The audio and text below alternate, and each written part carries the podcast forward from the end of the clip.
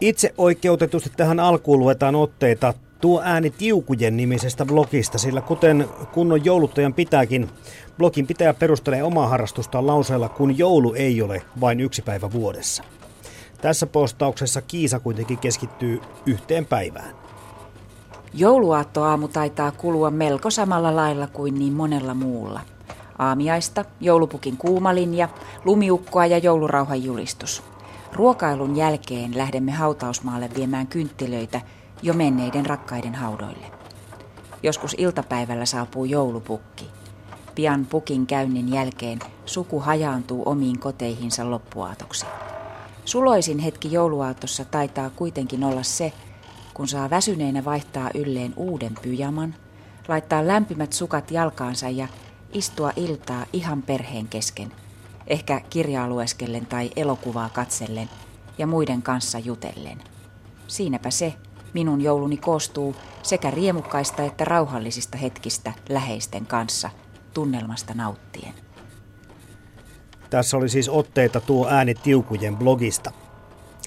Pakollinen joulublogissa muistutetaan, että pyykkiä on pestävä joulunakin. Niinpä kirjoittajan mielestä kannattakin käyttää joulun aikaan vain sen verisiä alusvaatteita, mitkä mätsäävät joulusisustukseen. Näin toimien kalsareitaan voi kuivatella ihan parati paikoillakin, kun liittää mukaan muutaman joulupallon. Tästä ideastaan blogipitäjä toteaa, että kaunista ja kätevää. Ja kyllä, blogissa onkin kuva, jossa näkyvillä on tällainen roikkumaan laitettava ripustusteline, jossa on sitten valkoisia ja punaisia pitsipöksyjä yhdistettynä muutamiin punaisiin joulukoristeisiin. Ja jos pakollinen joulublogissa pääosissa olikin ergonomia, tähtien tuiketta blogissa se on ekologia.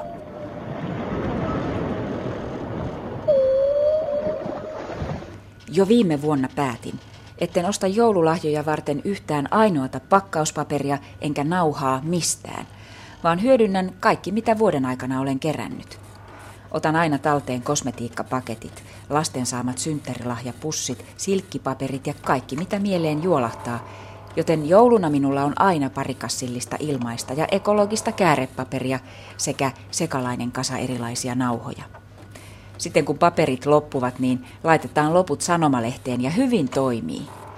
Tänä vuonna on onni, että satuimme keväällä tapetoimaan kolme huonetta, joten tapetinjämistä saan kaikki tarpeelliset käärepaperit tälle joululle. Näitä kierrätysvinkkejä saatiin siis pakollinen joulublogista. Joulublogeja lukiessa bloginautti päätti valita myös hienoimman itse tehdyn piparkakkutalon ja valinta kohdistuu ta da da